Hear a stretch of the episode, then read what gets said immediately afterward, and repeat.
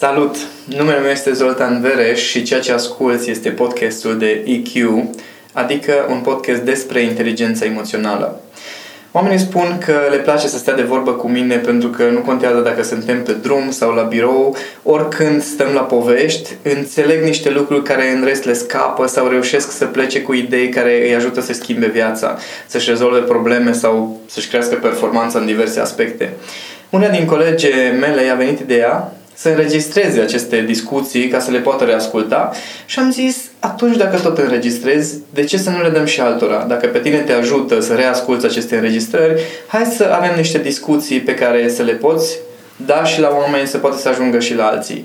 Așa că ceea ce asculți și această serie de podcasturi pe care urmează să le urmărești sunt exact despre asta. Discuții despre inteligența emoțională aplicată în viață, la nivel sufletesc, în relație de cuplu, în profesie, pe diverse subiecte, discuții foarte naturale, simple între mine și colega mea Madalina, de care sper din tot sufletul meu să te bucur la fel de mult cum fac și alți oameni.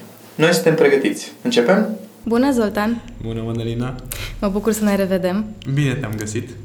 Astăzi aș vrea să începem o serie foarte interesantă de podcasturi Așa. Îi spun serie pentru că este un subiect pe care cei care ne ascultă l-au cerut și au pus foarte multe întrebări. Dar pentru că este extrem de mult de vorbit despre acest subiect, am considerat că e cel mai sănătos să împărțim în episoade și să vorbim așa, pe rând, structurat despre diverse uh, teme din această mare temă. Și subiectul este... Relația de cuplu. Evident, relația de cuplu, subiectul central al vieților noastre. Păi, hai să începem exact cu ce ai spus adineaori. Subiectul central al vieților noastre? Vrem, nu vrem, uh, ceea ce uh, întâlnim în viața noastră în materie de sex opus ne definește. Deci chiar dacă e vorba de business, chiar dacă este vorba de viață personală, modul în care relaționezi cu sexul opus o să-ți definească rezultatele. Ei, modul în care relaționezi cu sexul opus uh, se vede foarte, foarte bine în relația de cuplu și în modul în care trăiești relația de cuplu. Și atunci, uh, relația de cuplu este un subiect care va defini mai departe tot restul vieții tale, că vrei să accepti asta sau nu, e altă poveste. Sunt foarte mulți oameni de afaceri, de exemplu, care au senzația că felul lor de a fi în relația de cuplu sau în familie nu influențează deloc business adică ce, ce legătură au. Sunt Dar, două chestii separate. Com- e, complet separate, mai ales pentru noi bărbații, doar că modul în care te comporți cu femeile din viața ta va defini modul în care te comporți cu restul femeilor din viața ta. Și inclusiv colegele de la locul inclusiv de muncă. Inclusiv colegele de la locul de muncă, inclusiv uh, persoane cu care lucrezi foarte aproape, inclusiv clientele tale sau clienții tăi. Și atunci nu prea ai cum să scoți treaba asta din uh, zona de business. Poți să o ignori sau poți să mai reprim din uh, diverse aspecte, dar să scoți de tot nu o să funcționeze. Hai să începem de fapt cu prima întrebare. Ce sunt de fapt relațiile de cuplu? Sunt practic doi străini care se întâlnesc, se plac, se cuplează și ajung să se iubească. Nu neapărat în ordinea asta. Exact. Ce sunt? ajung doar să se iubească și nu se vor cupla niciodată. Este foarte interesantă întrebarea, pentru că, din punctul meu de vedere, nu există o definiție foarte clară a ce înseamnă relație de cuplu, pentru că fiecare cumva are stilul propriu de a trăi o relație de cuplu. Uh, Cineva spunea o definiție foarte frumoasă la un moment dat, care mie mi-a plăcut. Um, spunea așa, a, a fi într-o relație de cuplu nu înseamnă să, uh, să te privești unul pe celălalt, ci să privești împreună în aceeași direcție. Oh. Adică, relația de cuplu, din punctul meu de vedere, și acum nu vorbesc din cărți, vorbesc din ce înseamnă valorile mele, implică înainte de toate un sentiment de iubire, implică un sentiment de apreciere, de transfigurare, adică să vezi ceea ce este mai bun în celălalt. În același timp implică un sentiment de luciditate, de asumare și de discernământ. Cred că ăsta e cel mai uh, important cuvânt dintre toate, pentru că mulți au senzația că relația de cuplu este chestia aia în care după ce te bagi, toate lucrurile sunt frumoase. Păi așa sunt filmele americane. Da, filmele americane se termină exact acolo unde începe relația de cuplu. Păi da, se căsătoresc și apoi e the end.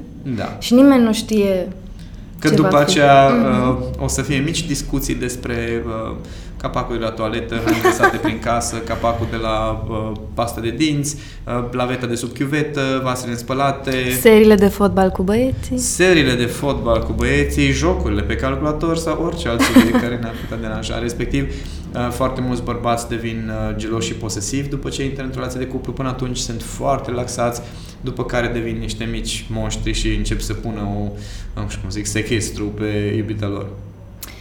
Hai să vedem un pic ce se întâmplă de fapt din punct de vedere emoțional în momentul în care acești doi străini se întâlnesc, se văd, se plac. De ce acel străin și nu altul? Păi, păi, acest proces este foarte complex și în același timp foarte simplu.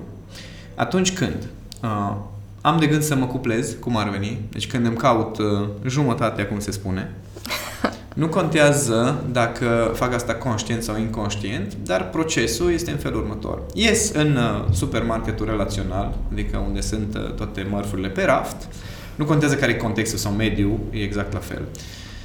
Și la un moment dat, creierul meu generează această, acest sentiment, această emoție de atracție, de fascinație, de uh, îndrăgostire, să zicem. Ei, să se genereze acel sentiment, înainte este un proces de analiză. Creierul nostru analizează non-stop persoanele, nu doar de sex opus, toate persoanele. Și atunci, creierul meu caută să vadă cine este acea persoană care s-ar potrivi cel mai bine cu șabloanele mele emoționale. Atenție, nu ceea ce îmi doresc în mod conștient. Șabloanele tale emoționale inconștiente. Și alea conștiente și alea inconștiente. Dar okay. în special cele inconștiente. Adică, dacă eu sunt obișnuit să trăiesc o stare de frustrare 50% din timp, dacă sunt obișnuit ca încă 20% din timp să trăiesc o stare de entuziasm, de bucurie a rezultatelor și încă, nu știu, 30% sunt obișnuit să trăiesc o stare de posesivitate, gelozie, atunci creierul meu va ieși, deci foarte matematic, spus, da, și, matematic. Da. Creierul meu, când ies în uh, oraș, o să se uite la persoane sex opus și, și întrebarea pe care o aruncă așa către toată lumea, cine dintre voi este persoana care ar putea să-mi ofere uh, 50% frustrare, 20% uh, așa, joy. joy și așa mai departe. Și caută persoanele care sunt în jur să vadă care din acele persoane ar putea să exprime acest ceva, să-mi aducă în viață acel ceva. Când vede pe cineva care, cu care se potrivesc toate aceste lucruri, zică, mie îmi trebuie aia. Asta generează sentimentul acela de eu am nevoie de chestia respectivă. Atenție, nu am nevoie de persoana respectivă, am nevoie de cineva care să-mi împlinească toate aceste șabloane subconștiente. Și în bine și în rău, evident. Bun. Dacă persoana respectivă, în momentul în care mă scanează pe mine, ajunge la aceleași concluzii că uh, are nevoie de ceea ce pot eu să-i ofer, atunci noi doi o să ne îndrăgostim. Dacă nu, eu o să mă simt atras de persoana aceea, iar acea persoană zică, mm, nu știu, mie nu, eu nu simt nimica. Adică dacă creierul ei va lua lista ei cu nevoile ei de frustrare, gelozie, ce-o fi având ea, și se întâlnește cu lista ta și zic, ok, eu pot să-ți dau asta, tu poți să-mi dai asta, gata, ne îndrăgostim. Toată mai fericită. Aparent. Da. adică acest sentiment de atracție, acest sentiment de fascinație și de îndrăgostire nu înseamnă că, uai, ce frumos, acolo îi de bine. Nu, înseamnă că acolo îi de ceea ce ai tu nevoie la nivel subconștient. De asta relațiile ci că se strică. Că oamenii au senzația că acest sentiment că mi trebuie acolo îi de bine. Pentru că sentimentul e foarte plăcut de altfel sau cel puțin foarte intens. Pe cel puțin ai starea asta de am găsit pe cineva care se potrivește cu ce îmi doresc eu. Exact. Deci sau te-am recunoscut dintre exact. mulți alții. Exact. Dar te-am recunoscut, atenție, emoția pe care ne-a, ne-a, ne, ne generează creierul emoțional nu este o emoție pe care uh, să o facă în urma unei analize conștiente, în care zic că, stai să văd ce gen de persoană e asta, așa, așa, așa, așa, ok, astea sunt calitățile, astea sunt defectele, uh, ok, mă descurc cu, de, cu defectele respective, calitățile alea îmi plac, bun, hai să mă îndrăgostesc. Uh-huh. Okay. Și pur și simplu, după analiza respectivă, e ok, îmi trebuie, eu am nevoie de chestia aia. Ai zis adineori că asta nu e neapărat, nu înseamnă neapărat că starea de îndrăgostire sau, mă rog, starea aia pe care o simțim când creierele se uh, intră în sincron. uh, ai zis că nu e neapărat o stare bună. Când o spui tu așa, pare ca și când ai afirma că îndrăgosteala nu-i bună. Nu-i bună. Of, uh, Hai să o sucim cumva, că așa sună foarte not funny. Îndrăgosteala se spune că aduce o tendință de a crea o relație în patru. Patru? Da. Care adică, patru? acum zic.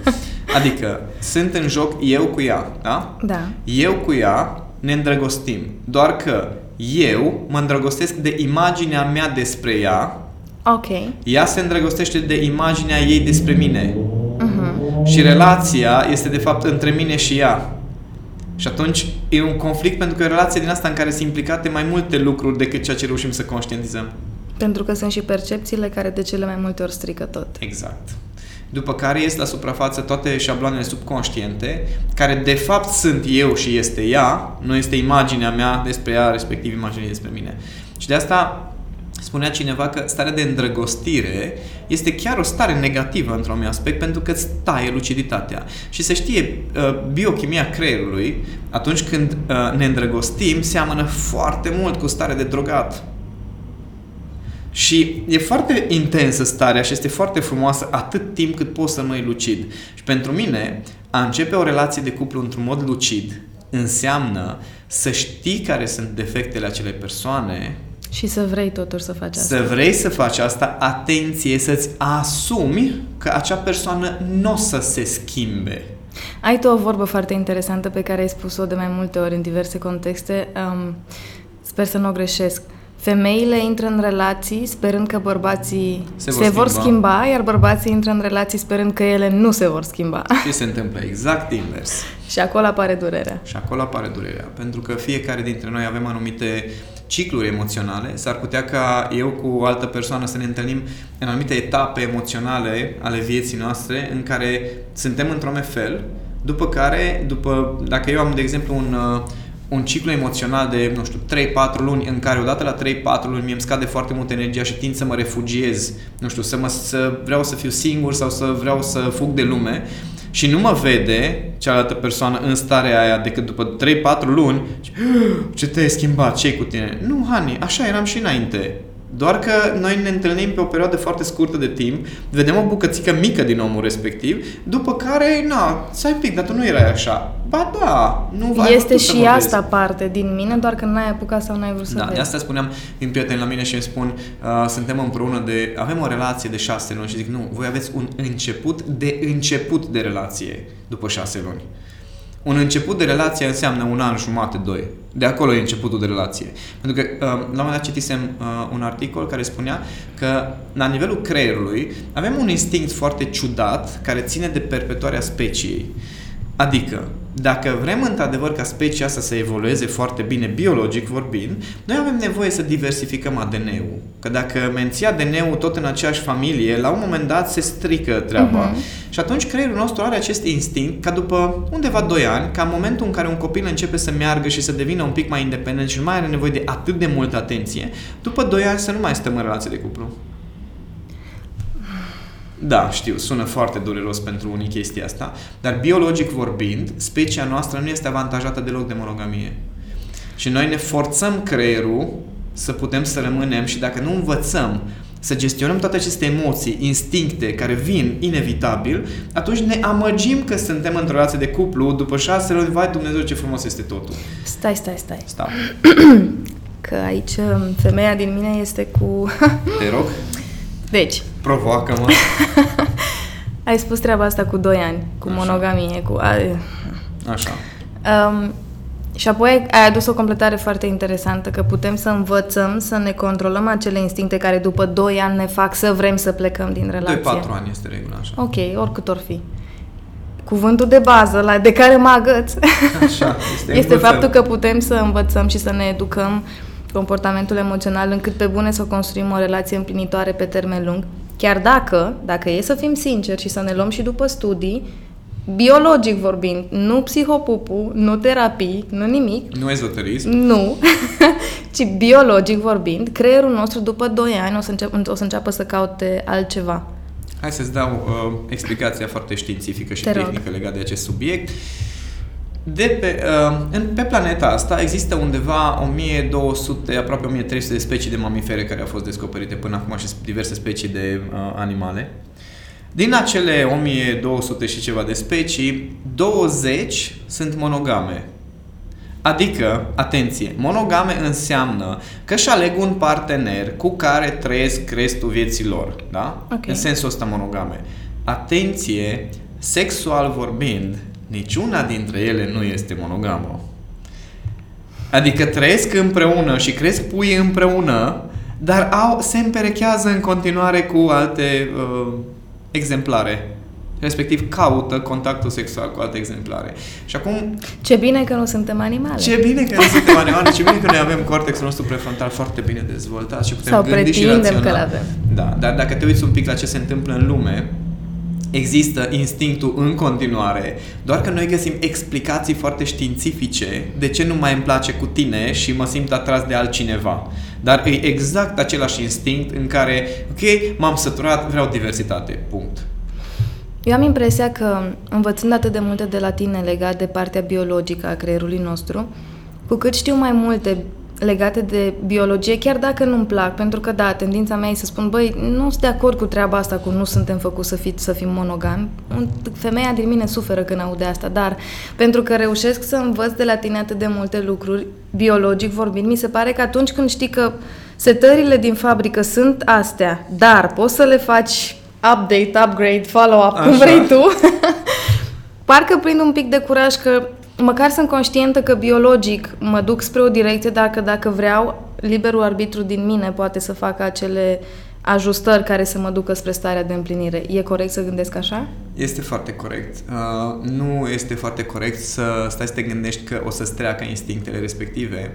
Dar ce este interesant este că împreună cu Cami, în ultimii ani, cum am muncit foarte mult, fiecare cu propria persoană și împreună, am ajuns la niște trăiri, de exemplu, când facem dragoste, încât eu și dacă stau să mă gândesc, ok, oare cum ar fi cu o altă femeie, știu că n-am cum să ajung la aceleași trăiri emoționale. Nu înseamnă că instinctele ei sau instinctele mele au dispărut, Deci nu înseamnă că nu te mai întreb din când în când o altă, uite ce atrăgătoare e femeia aia, oare cum ar fi să? Da. Înseamnă pur și simplu că îți dai seama că legătura emoțională dintre tine și ea și împlinirea pe care o trăiești cu ea, nu o vei putea trăi cu acea persoană și că Corect. alegi Este, să este nu. diferența între a trăi satisfacție versus Mhm. împlinire. O, asta e foarte interesant. Pentru că dorința sexuală generează, uh, împlinirea dorințelor sexuale generează o stare de satisfacție. Da. Da? Ei, împlinirea nevoilor emoționale și împlinirea emoțională vine cu acea stare care este net superioară acelei satisfacții. Care acea satisfacție umple un gol de foarte multe ori. Vine dintr-o tensiune, dintr-o dorință de genul, ok, trebuie să rezolv o problemă. Chiar dacă acea, acel Mhm. ceva se rezolvă prin, vezi, Doamne, a face dragoste. Dar a face dragoste e acel nivel la care emoțional te conectezi cu persoana respectivă, mai ales că noi bărbații suntem ușor handicapați pe acest subiect de trăiri, de exemplu. Um, o femeie poate să aibă mai multe tipuri de orgasme, noi putem să avem unul singur sau maxim două pentru cei care mai învață și uh, anumite elemente. Și atunci, pentru un bărbat, împlinirea reală o să vină din conexiunea cu femeia. Care conexiune se construiește. Se construiește emoțional, trebuie să ai, tu să depășești toate blocajele tale și o relație de cuplu se construiește în timp pentru că trebuie să iei acea materie brută în care s-au întâlnit cei doi și au zis da, ceva e acolo și după aia să șlefuiești și să cureți și să scoți toate elementele negative și să amplifici alea pozitive ca într-adevăr când stau să mă gândesc la Cami, mi se umple sufletul prin simplu fapt că știu că este parte din viața mea. Și uh, aseară vorbeam cu ea la telefon și am spus că ultima dată am fost împreună practic câteva ore, pentru că nu n-am, n-am avut timp, suntem ocupați amândoi foarte mult, dar acele câteva ore au fost o experiență de viață, nu știu cum să explic. Deci când stau să mă gândesc ce am trăit cu ea în acele câteva ore, este ca și atunci când uh, merge, nu știu ce, vacanță super exotică și rămâi așa, așa plin de experiența respectivă. No, pentru mine asta înseamnă relație de cuplu. Adică iei persoana cealaltă și atât de mult formezi relația și cureți relația dintre voi doi, încât a fi cu persoana respectivă să fie o experiență. Ce frumos. Așa e?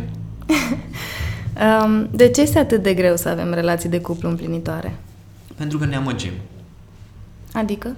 Adică oamenii au senzația că atunci când găsești persoana aia, cu P mare, Mhm. persoană, atunci problemele se rezolvă și totul va fi bine. Și lucrurile se așează de la sine. Adică ar trebui Da. să vină natural așa, nu? Dacă te cerți și dacă e nevoie să discuți și să vorbești, nu, nu clar, nu-i pentru tine, că ar trebui să curgă totul natural, Mhm. să nu vă Sper că ai certați. înțeles din biologia noastră ce curge natural. Am natural, înțeles. natural curg uh, toate împlinirile acestea instinctuale, toată Mhm. satisfacerea de nevoi. Dacă eu am nevoie de frustrare, tu o să-mi satisfaci nevoia respectivă și dacă mergem pe aceste instincte care se văd din ce ai trăit până acum, adică nu e ca și cum n-ai ști cum ești, e la vârsta de 20 și 30 de ani și atunci dacă tu mergi pe instinctele mai depa- respective mai departe, atunci ce curge de acolo îs exact instinctele și vei merge mai departe. Iar atunci când te-ai cuplat și începi să observi instinctele tale, care erau și în alte relații, atunci începi de fapt să lucrezi cu tine și să construiești o relație de cuplu. De ce renunțăm așa de ușor la relație? Adică dacă îl găsim sau o găsim pe persoana care bifează și cele inconștiente și cele conștiente și alea bune și alea rele, um, trec, nu știu, jumătate de an, un an și apoi apar niște clinciuri care, din punctul meu de vedere, acum că am înțeles niște chestii, e natural să fie, dar totuși renunțăm și, din punctul meu de vedere, într-o eră în care opțiunile noastre sunt atât de multe, sau cel puțin avem impresia că sunt atât de multe, cu accent pe Bine impresie, e foarte ușor să-ți vină să zici, ok, nu merge, a, o să renunț și găsesc, caut pe altcineva și apoi vine o perioadă de 3-4 ani în care acea căutare nu mai vine cu... Și avem tendința să ne întoarcem la persoana pe care am lăsat-o în urmă și doare și mai tare când vrei să construiești ceva cu cineva pe care, nu știu, ai lăsat în urmă, ai rănit, n-ai rănit. De ce facem asta? Pentru că suntem fraieri. Nu. Eu tot le zic, le zic la oameni în momentul în care ai o problemă în relație de cuplu, dacă nu e o chestie foarte gravă, gen, nu știu, bătăi, certuri, din asta, violențe, agresivități, ci doar suferi, stai acolo, nu fugi. Pentru că, uh, vorba românului, răul pe care îl cunoști este mai bun decât răul pe care nu îl cunoști. Dar numai aș vrea să punem accent pe ceva pentru oamenii care ne ascultă pentru prima dată. Să stai acolo nu înseamnă să stai și să nu Stai că faci zic, nimic. Stai că zic, stai Așa. că specific. Deci Da, nu, da, da. nu înseamnă să stai și să nu faci nimic. Atenție, disclaimer. Dacă asta e tendința ta de a nu face nimic oricum, o să stai acolo sau o să fugi tot una. Dar stai acolo pentru mine înseamnă să începi într-adevăr să înțelegi ce faci tu în chestia respectivă. Că dacă fugi de acolo din suferință, tot ce faci este în felul următor. Șabloanele tale negative și toate acele nevoi negative, subconștiente, inconștiente, pe care le ai, se împlinesc într-o relație de cuplu. Da? Acolo ți le împlinești, ți le satisfaci.